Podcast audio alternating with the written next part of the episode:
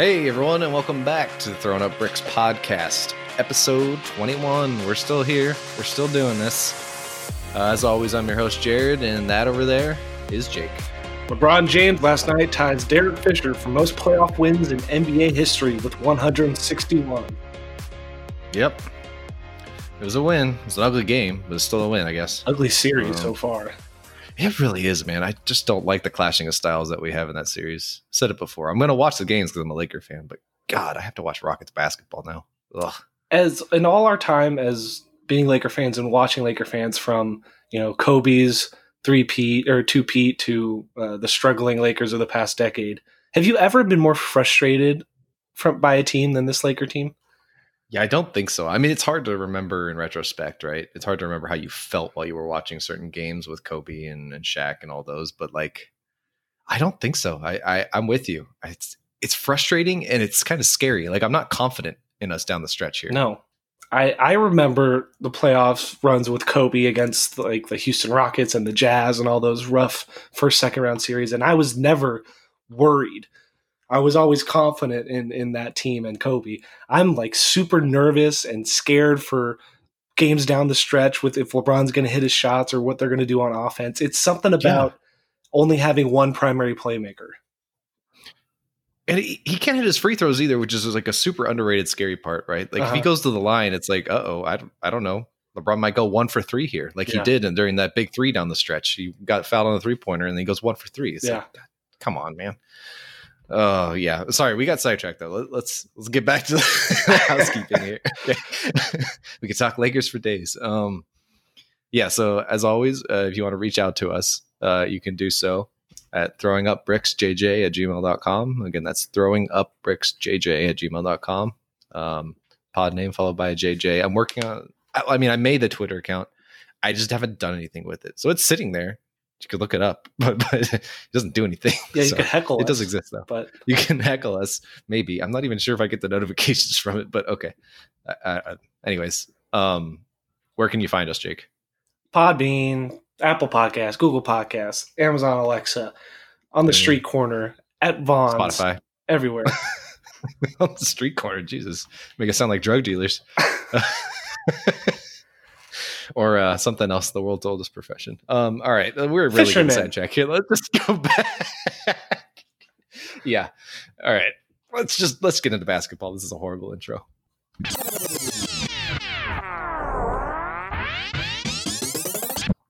Did you like that? I strung them together this time. I know. That was wicked, whack. Uh, that was cool. All right. Um, well, since we're so fired about the Lakers, um, fired up about the Lakers, sorry sometimes my mouth moves faster than my brain, and I don't know what happens there. But uh, let's talk about the Lakers because we're so fired up about them. It's fresh on our minds. We're recording this on a Monday morning. Um, the Lakers just got their win to even the series 1 1 against the Rockets. They beat them in game two, 117 to 109. Um, I think the last time we talked, they hadn't even played one game. So they lost the first game, 112 to 97, and that was brutal uh, to watch. Um, but we, we got him back here. We got him back, and we were in control in the first half pretty solidly. Uh, there was a really scary moment in the third quarter when the Rockets just came roaring back out of the gates. They hit like wow. I think three straight threes to come out the the gate in the second half um, and close the lead just immediately, basically. Um, but but you know the Lakers held on. They weathered the storm of the three pointers that the Rockets started hitting, and then uh, down the stretch, I just smacked my mic. just, over here gesturing, I just like straight smacked it. Like that was eerily reminiscent of when we were kids and you would do the same thing to milk glasses, Jake. Oh, yeah. For those of you that don't understand, whenever my mom was out of town and our dad had to take care of us, he was always just this look of defeat on his face because every time during dinner, I would spill my plate on my lap. And then in a fit of of theatrical complaining, I would go, "Oh no!" and wave my arms and smack my glass of milk across the room. just exacerbating a problem child, man. so yeah, I pulled a real you right there. But anyways, I was saying, so we we weathered the rocket storm, and then um, yeah, towards the end, we just kind of let what I think is the best strategy: just let Russell Westbrook shoot them out of the game. Dear like, Lord, as much as I love Westbrook, time. he's looked absolutely horrible I yeah, mean- I mean, he looked okay in game one. Like he he got to the rim against us, but if he's going to be taking you know five threes in game one, seven threes in this one, he's only going to make one of them. I I love that. I would love Westbrook to shoot 23s. I would love him to shoot every three for the Rockets. Like, go ahead and fire, dude. It's it's pretty bad, and on top of that, it's the turnovers, the out of control. Like as Yeah, he had seven in this one. yeah, as as fast and attacking, and you know that that one speed as he usually is, you don't really see him make these horrible turnovers. He's just running around. He said it himself. I'm just out there running around, chucking the ball. I don't know. He needs to figure it out if they have a chance to win this series. He does because uh, Harden's going to do his thing. It it's a it's interesting. I think we're actually doing a decent job now. We we understand what we have to do on Harden is we just have to force the ball out of his hands. I think that's the best strategy and it's what we kind of used at, at a lot of times here. You force the ball out of his hands and into other hands, especially Westbrook, who then will chuck up shots because he gets frustrated. Um, but even if it's going to an Eric Gordon or a PJ Tucker or a Covington or a McLemore or whatever, Danuel House, who's actually been really good for them. He's House, but um, yeah, he oh weirdly enough, he's the only one who scored off their bench. Like everybody serious? else on their bench did not score. Yeah, look at the look at the box score. He's the only one that scored. He scored 13 off their bench. He was their entire bench scoring. So I underrated part of why we won that second game. Um, although their bench just doesn't score a lot. In game one, their bench only two players off their bench scored: Jeff Green and Rivers, and they only combined for 17 points. So They only have an eight man rotation, to be fair. Yeah, they really do. They they shorten it. Anyways, I, I digress. Basically, if you force the ball out of Harden's hands uh, and force everybody else to beat you, you have a lot better chance because they don't play make like Harden does, right?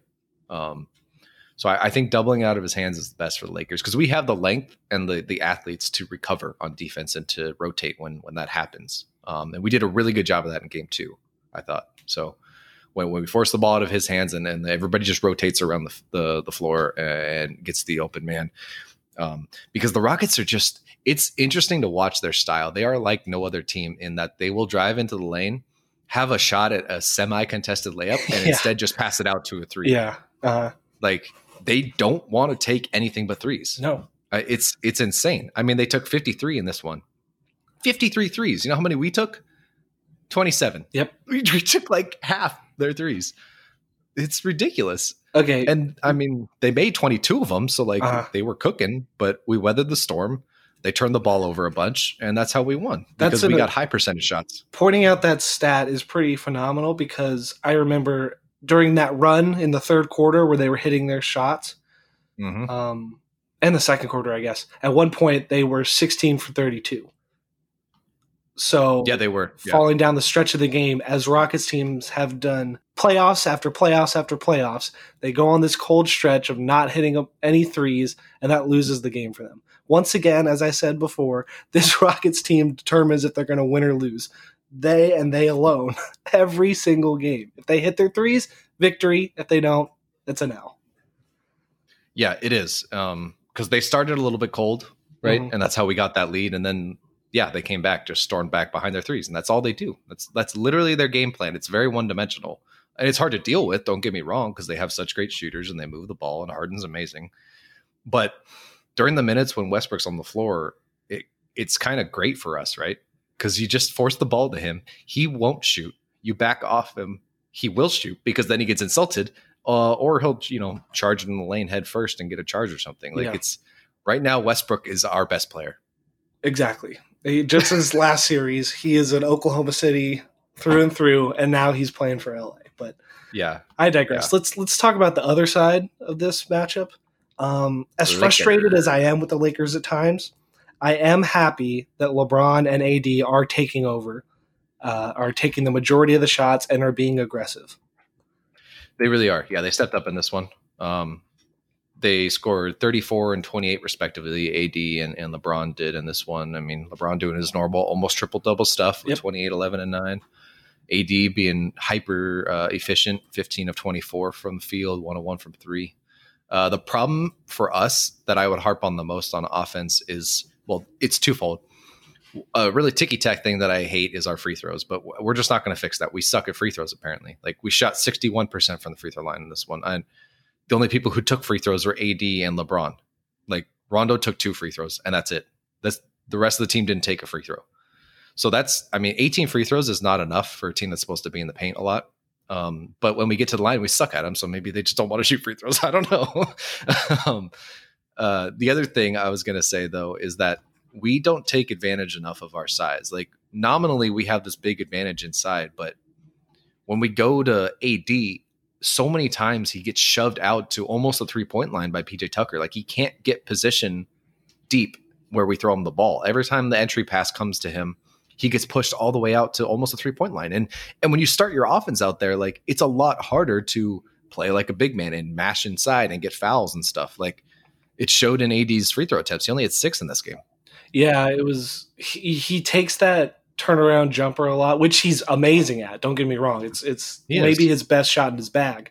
But yeah, it's, but it's, settling. Yeah, it's interesting that a guy that's seven feet tall can't body a six five guy that's guarding him. But I guess that's kudos to PJ Tucker and kudos to the Rockets offense for doubling when he's on that on that uh, um, that right block.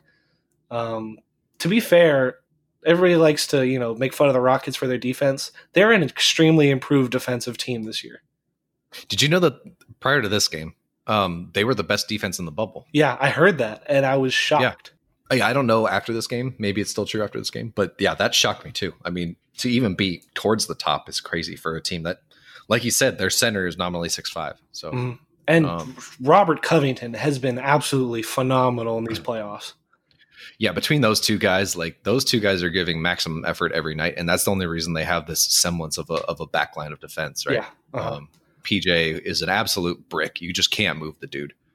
He's like a lodestone. And um, yeah, and and Covington is so long and he's so good at that help rotation and just just altering shots, maybe not even blocking them necessarily, but just just altering shots, making it a little bit tougher, and then being in great position for rebounds. Because the other thing I would say is that we we are not winning the rebounding battle the way I thought we would. Like we're we're getting more rebounds, but at the end of the day, like they only had 35 rebounds and we had 41 rebounds. But in at halftime, they were actually out rebounding us by two, I think. Mhm. Um, so we we really ramped it up in the second half, but it's just it's weird because like what they do is they gang rebound. They send everybody in the paint. At, at certain times, I'm watching and I'm like, Jesus, it's just Anthony Davis down there trying to rebound against five Rockets players. Yeah. Uh-huh. it's it's ridiculous. He's just in a sea of red, and and I don't know why we don't send more people. It's like we almost underestimated them in that sense. Like we're like, oh well, we have the taller players, so we only need to send one or maybe two of them to get the board. And then the Rockets are like, nah, we're going to sell out. Everybody's crashing the boards. We're all there. Um, and that's how they rebound. They gang rebound. So I think we need to adjust on that front. I think we need to to put a little more priority and a little more. We need to respect their rebounding prowess, despite them not being tall. Um, we need to send more guys to crash the boards because if we get that advantage, that's what we have. You know, we don't we don't shoot better than them for you know we shot okay in this one, which was good. We shot forty four percent from three, which was awesome. Our our bench players, Marcus Morris, man, Yeah. or, or was it Markieff? God, it's Markieff, isn't it, on our Yeah. team? It's. Markieff. Yeah. So he shot four for five, man. He could not miss in the first half there. So like that was awesome. Um, we needed that. Kuz went one of one, uh, which is, I mean, surprisingly, he only shot one three pointer. He was highly effective. but Yeah. he was highly effective. Yeah, six to seven overall. Rondo hit a three, even though he missed four of them.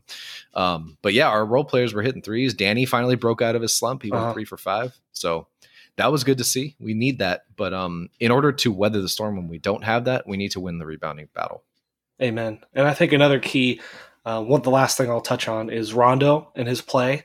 Um, while at times he looks like he's not being productive with the missed threes and and stuff, if you look at his box score, he was plus twenty eight in this game. Yeah. And down the stretch, he hit two huge wide open mid range jumpers where they dared him to shoot a la Westbrook, and he knocked it down. So as frustrating as it seems that he's taking all all uh, Caruso's minutes, who's really worked for him in these playoffs, I think he at times he can be an extreme net positive for this team in terms of getting people into the offense, getting guys shots.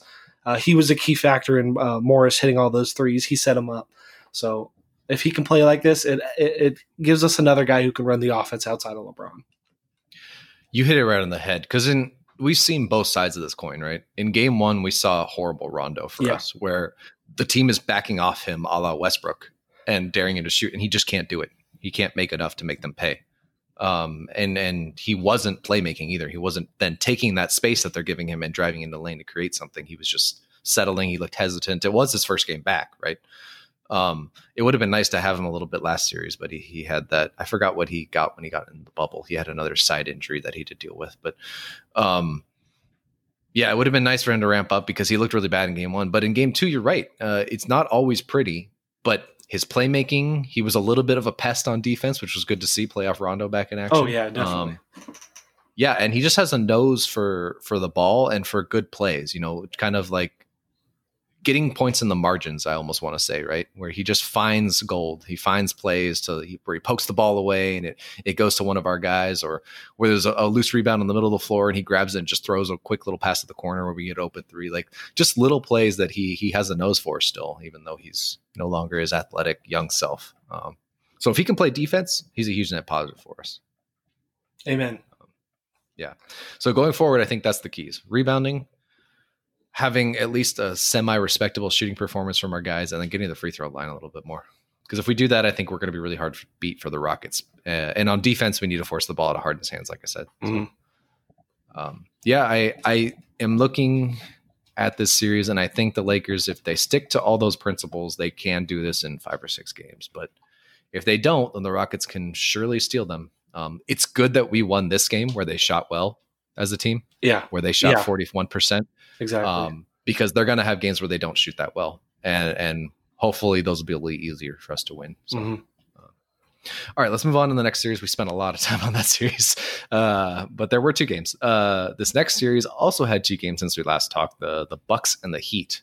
Um, so to recap, where we last left off, your heroes they were watching the Bucks. No, I'm just I'm not going to do that. Um, the the Bucks and the Heat, or where we last left off, the series was 2-0 Miami, um, and we thought uh, while we were worried about the Bucks, we thought they could come back. We just saw the Raptors come back from 2-1 uh, or 2-0. I mean, they they took a game back, so it can happen for the upper seed. Um, and then the Heat just decided to dismantle them in game three and just 115 to 100 beat the bucks in game three and went up 3-0 in the series and as you know jake no team has ever in nba history come back from oh. 3-0 Yeah, um, as good as this last game was with the Bucks coming back without Giannis and winning, which we'll talk about, um, there's no chance that they win the series. Um, exactly like you said before the pod, it's just a matter of when the Heat are going to close them out. And uh, like we talked about numerous times, this Heat team is just so much fun to watch. I don't know what about it. There's some some weird thing in the water over there in Miami that that makes them so adaptable and so next man up mentality in terms of who's going to carry the scoring load. yeah they have a lot of guys that'll step up i mean tyler herro man is there a dude who's colder blooded in this league like right now this rookie is stepping up and hitting ridiculously huge shots and like like it's nothing Yeah. you know he just walks away from the play afterwards like yeah whatever And it's Nailed not it. just in game it's not just in game 4. He's been doing this down the stretch of games the whole series. He has like the entire series, and and actually, I want to, I really want to point out um Jae Crowder.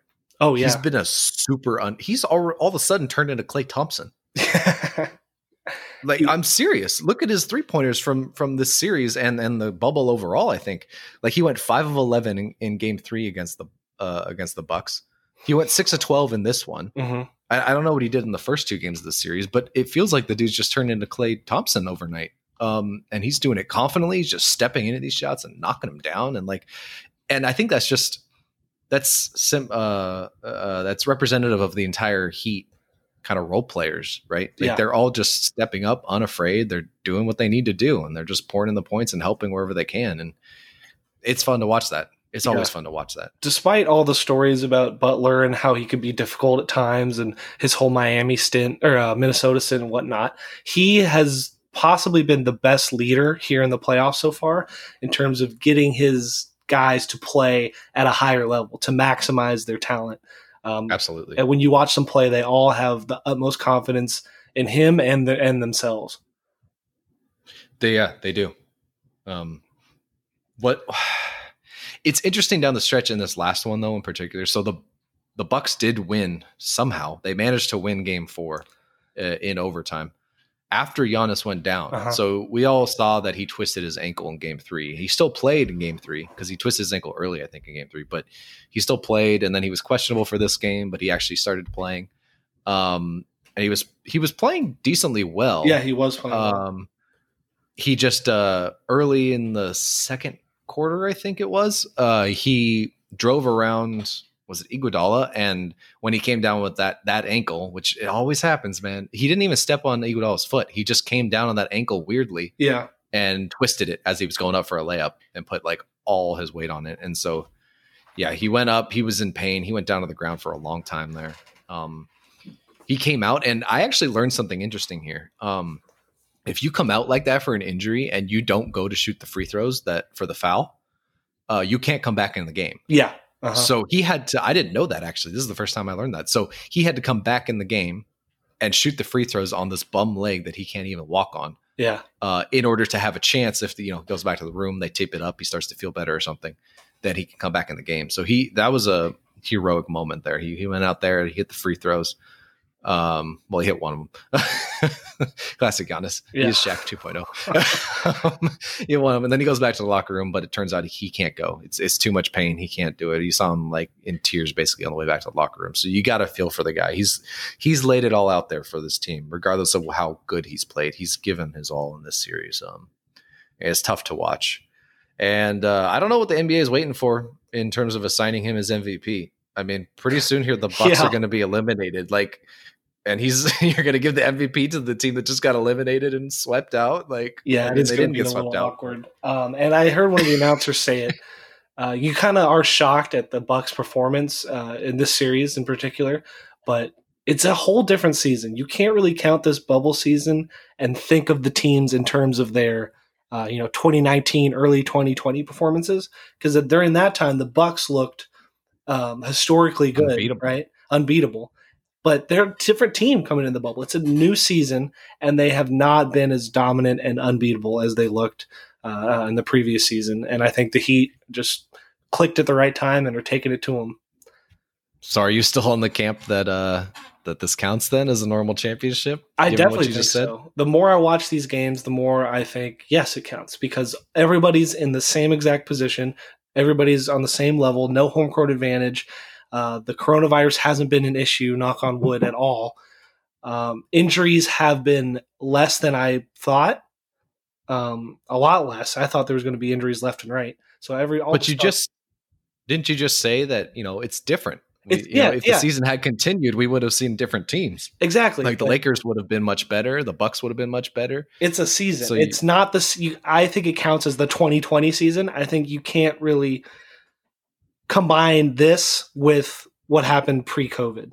Those two are different seasons, but I think it counts as a championship and a season of in its in, in itself. Wow, okay. That was a lot of words I, disagree. to say. it's okay. I do that all the time. I, I mean I, I respectfully disagree. Um yeah I, I don't think it counts. I think it counts as a bubble championship. I think it's a one-off thing of its own because it is so different. But uh yeah you know to each his own. You know you do you i need more i need more idioms. Um you do you to each his own. Whatever floats your boat uh what, what else is there? Don't- i have nothing else. Okay.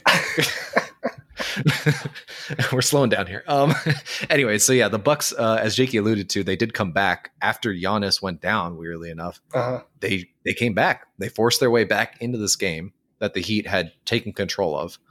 Um, the Heat like had a huge lead uh, at one point in the first quarter, and then when Giannis went down, somehow the Bucks rallied and made it a, a quite a game at halftime. Um, and then took the lead at times, and then yeah, pulled it out in overtime somehow. Yeah, it was it was Uh, a back and forth game, and then at the at the you know down the coming down the stretch, Tyler Herro hit three threes in the fourth quarter and overtime that were Yeah. huge. Uh, but then Chris Huge. Middleton on the other end was was absolutely spectacular. He stepped up as we've said he needed to in order for this team to compete, but that's kind of out the window now. But at least he, he you know saved them from being swept. He hit a couple of dagger, ho- horribly tough threes um, from the top of the key uh, in overtime, and they secured the win. It's it's the Middleton performance we've been waiting for. Yeah, right. Yeah, and and honestly, tell me if I'm being crazy here, but he may have saved Bud's job with that performance. possibly yes. Um, I like so think- so the reason i say that is because like in game three we had talked literally all season and all playoffs and the rest the first two games of the series about how Bud just refuses to up his players' minutes. And then lo and behold, game three comes around, the Bucks against the wall. If they lose this one, they'll go in the three dreaded 3-0 hole that no team's ever come back from. And how many minutes does Giannis play? Can you guess? 33. I know it was- 35. I, yeah, 35 I knew, I knew it was a lot less than it needed. In a make or break playoff game, he plays 35 minutes. Middleton plays 36 minutes. Yeah. Bledsoe plays 30. Like he just doesn't adapt. He won't do it. Like he just sticks to these rotations and he says it's medical staff approved, but like I don't know. At a certain point, if you're the back-to-back MVP, you should be able to play 40 plus minutes in the playoffs. I mean, LeBron does it literally every year. CJ McCollum in that elimination game without Damian Lillard and with a broken back play 40 plus minutes against the Lakers. Yeah, in- in round exactly. That's a great Like point. you just you can't tell me that this is medically like you're a superstar. You're the MVP. You should be able to play 40 plus minutes in a playoff game. A playoff game. I'm not even asking you to average that, which is what LeBron does every year. Just a playoff game. Like It- I don't know. yeah, this whole new era of of resting and what's what's it called? Um, whatever Kawhi does, load management.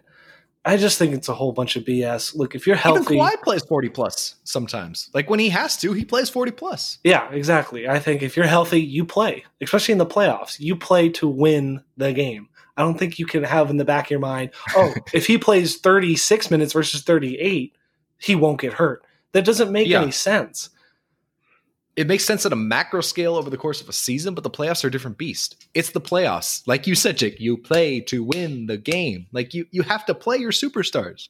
If you don't, this happens. You Yeah. go in a 3-0 hole and then he gets injured anyways. Exactly. Great look on Bud, right? So I he may have saved Bud's job with that performance because getting swept would have been an embarrassment, but I still think he should be fired. I don't think Bud's the coach to take them over the top. I think this is a a somewhat Mark Jackson, Steve Kerr moment for them. They need to get the right guy in there to take them over the top, or else they're going to lose Giannis in free agency. Next, you know, Yeah. the coming the the next summer. You Yeah, know, not that this is summer, but that is something to keep an eye out for. so, anyways, that's where we stand. Uh, I think the Miami will just close it out now because Giannis. I don't see Giannis coming back in the next game. I mean, Me that neither. ankle was brutal. Um, and I don't know if they should risk his health if you know in a series that historically they can't come back from. Yeah. Um, so I think Miami closes it out. It's the gentleman's sweep of old. Um, so let's move on. Uh, we spent a lot of time on those two series, but those were the series that had the most information. And um, I do like doing a little bit of a deeper dive now. You know, being able to to go a little more in depth on each individual Yeah, game and series. Exactly. It's nice. Um, but yeah, we can move on to the Nuggets. Uh, sorry, Nuggets. The Nuggets versus the Clippers. Um, what I don't really have much to say about this, Jake. You know how I feel about this series. I'm just kind of like, whatever. It's a wash. Like, sure, the, the Clippers lost game two. The Nuggets pulled it out 110 to 101, and technically even the series, but it doesn't feel like it's out of the Clippers' control. It just feels like they shot poorly. What do you think? Yeah, I agree. Kawhi had his first bad game of the playoffs, uh, something that you're not really going to see very often, um, and that's that's the only reason why. It's they are as deep and as talented as they are. They're so good because Kawhi is dominant, and then when you add guys like Lou Will and Paul George and, and Montrez, all these other pieces that help them become dominant as a team, they win because Kawhi is a cyborg. So when he has an off game, Paul George doesn't dominate. Guys don't hit threes. Um, it's kind of a miracle that the Nuggets won. They only won by uh, nine points, I think, eight or nine points, and the game was pretty close. So I think it's indicative of what's going to happen in the series. The the Clippers are going to play with their food. They're going to drop a game or two, uh, but the series is not in doubt at all. Yeah, I don't have much to add. I think you hit every single point, and I think it's pretty simple, like you said. I think given that the Nuggets got really good performances from both their stars, they got 27 from Murray and 26 from Jokic, um, and they still only beat the Clippers by nine in a game where literally everybody on the Clippers except for Paul George had a crappy performance, and even Paul George didn't do great. Yeah. Like he went seven of 19. He sure he had 22 points to lead the team, but not great shooting. Yeah. Um, yeah, I think I think that says it all. Clippers played poorly and still only lost by nine. So, uh, yeah, as soon as they want to take this series, they can. As soon as they decide to. So, I think this is a Clippers in five, just like I predicted.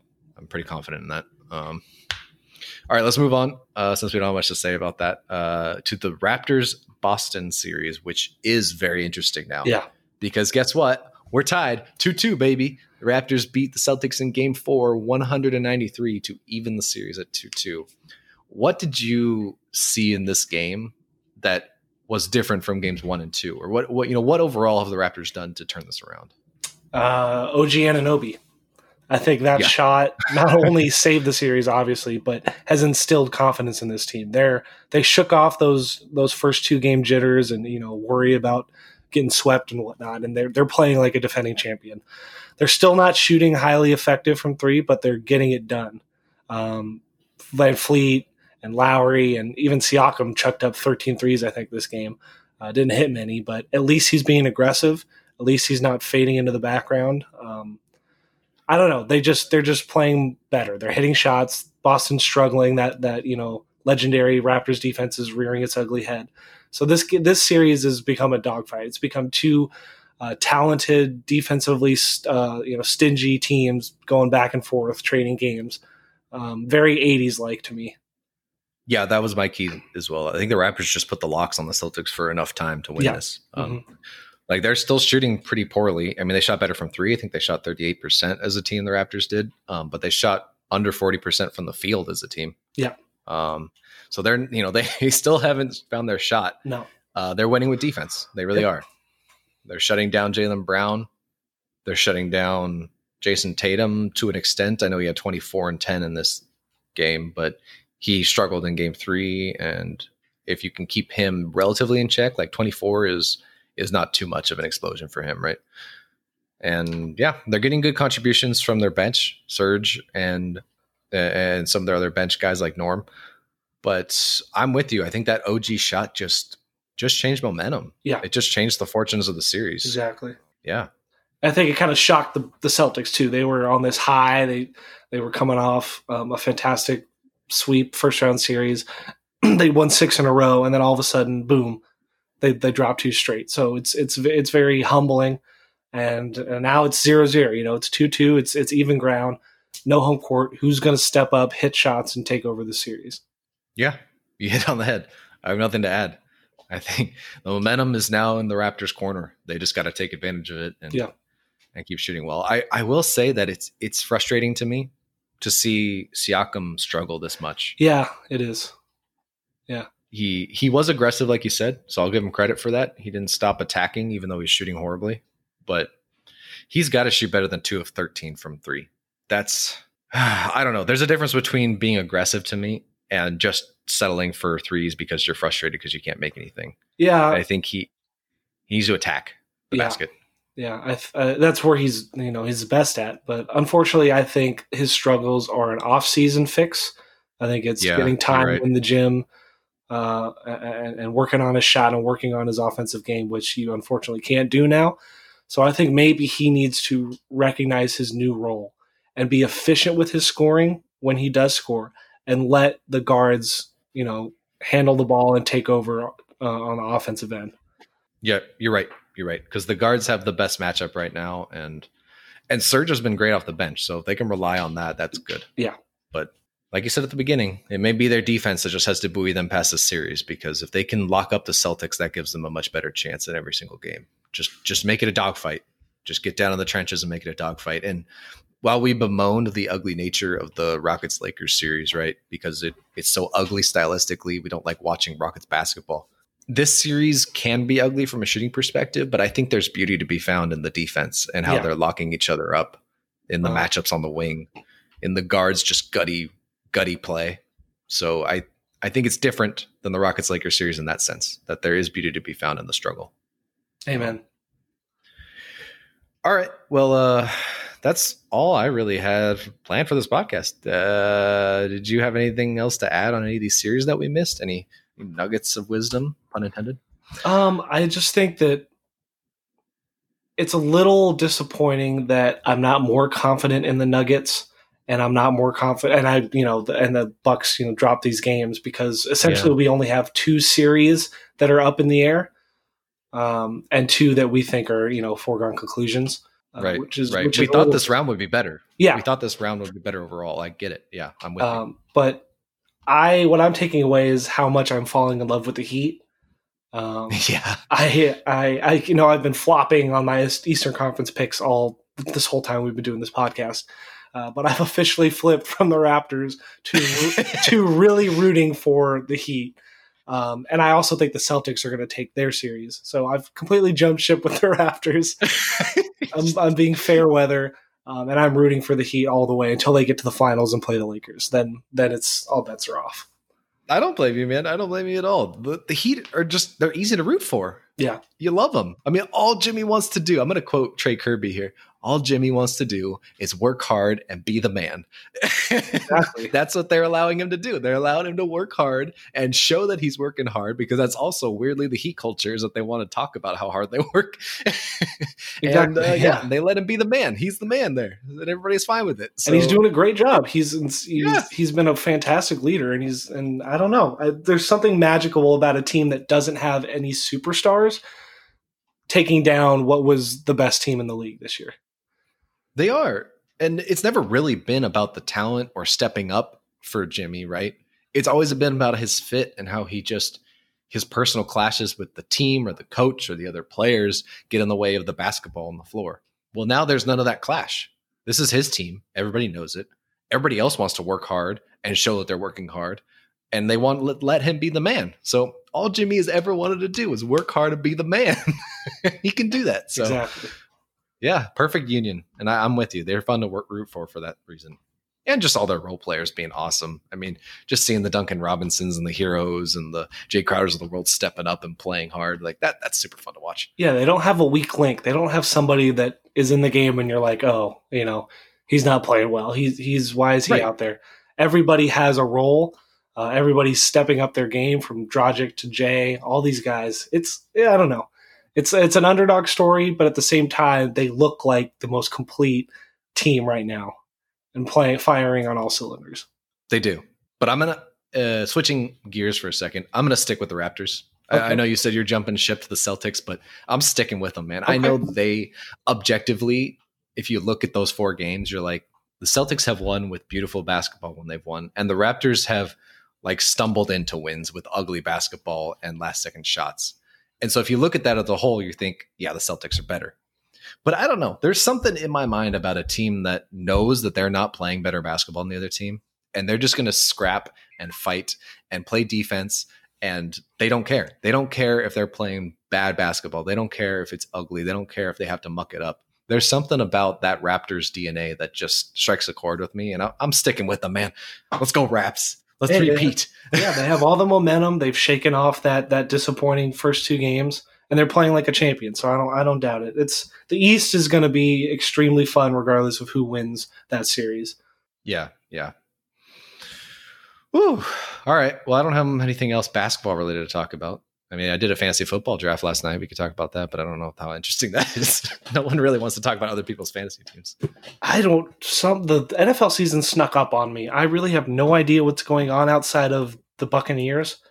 Um, yeah, and it's just it seems weird. It's just because the NBA had this bubble and all these regulations and all this plan, and just from NFL, I haven't really heard anything. I know there's not going to be any fans to start the season, but I don't know what their plan is really.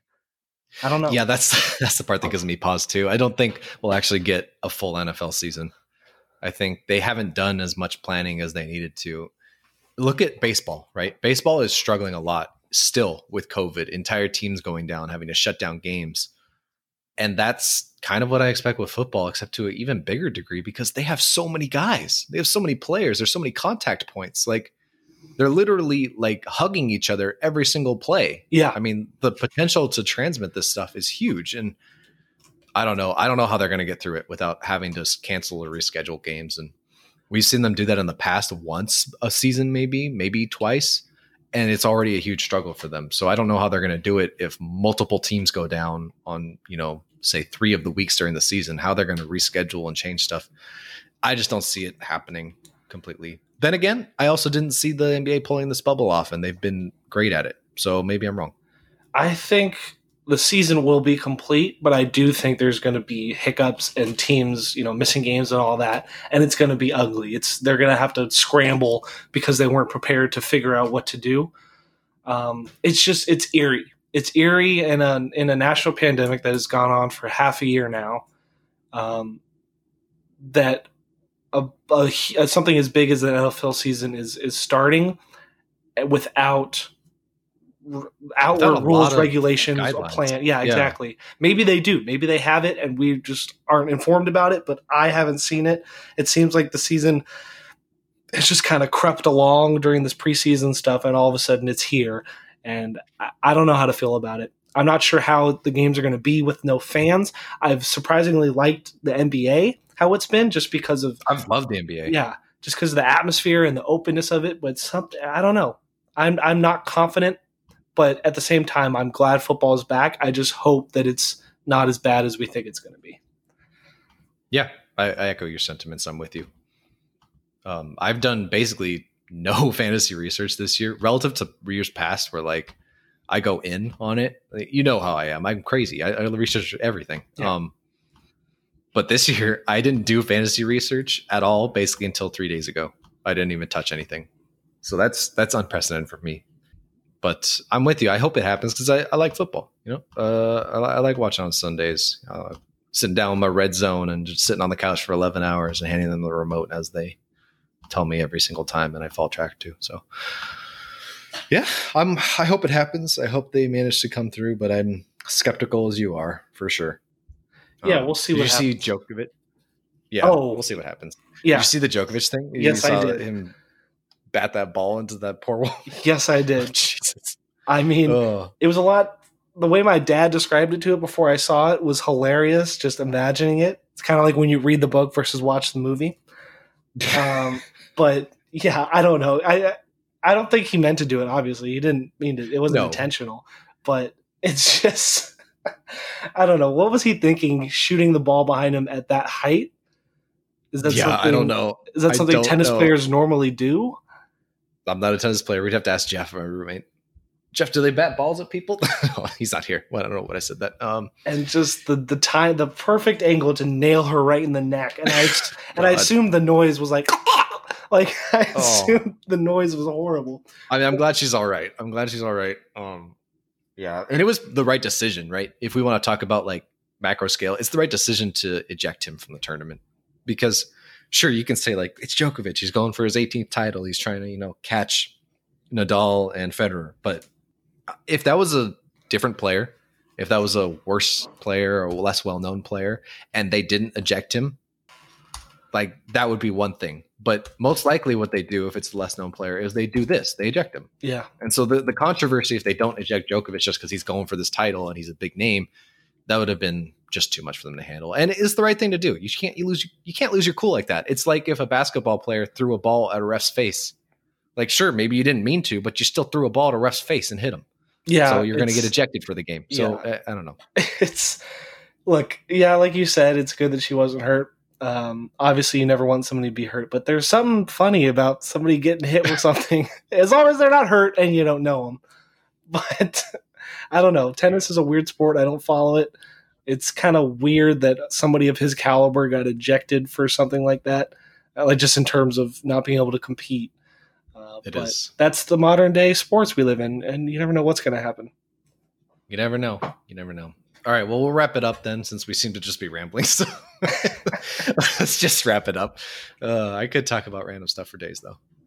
Um, yeah, I don't have anything else to talk about, Jake. You you got any last nuggets of wisdom before we shut it down?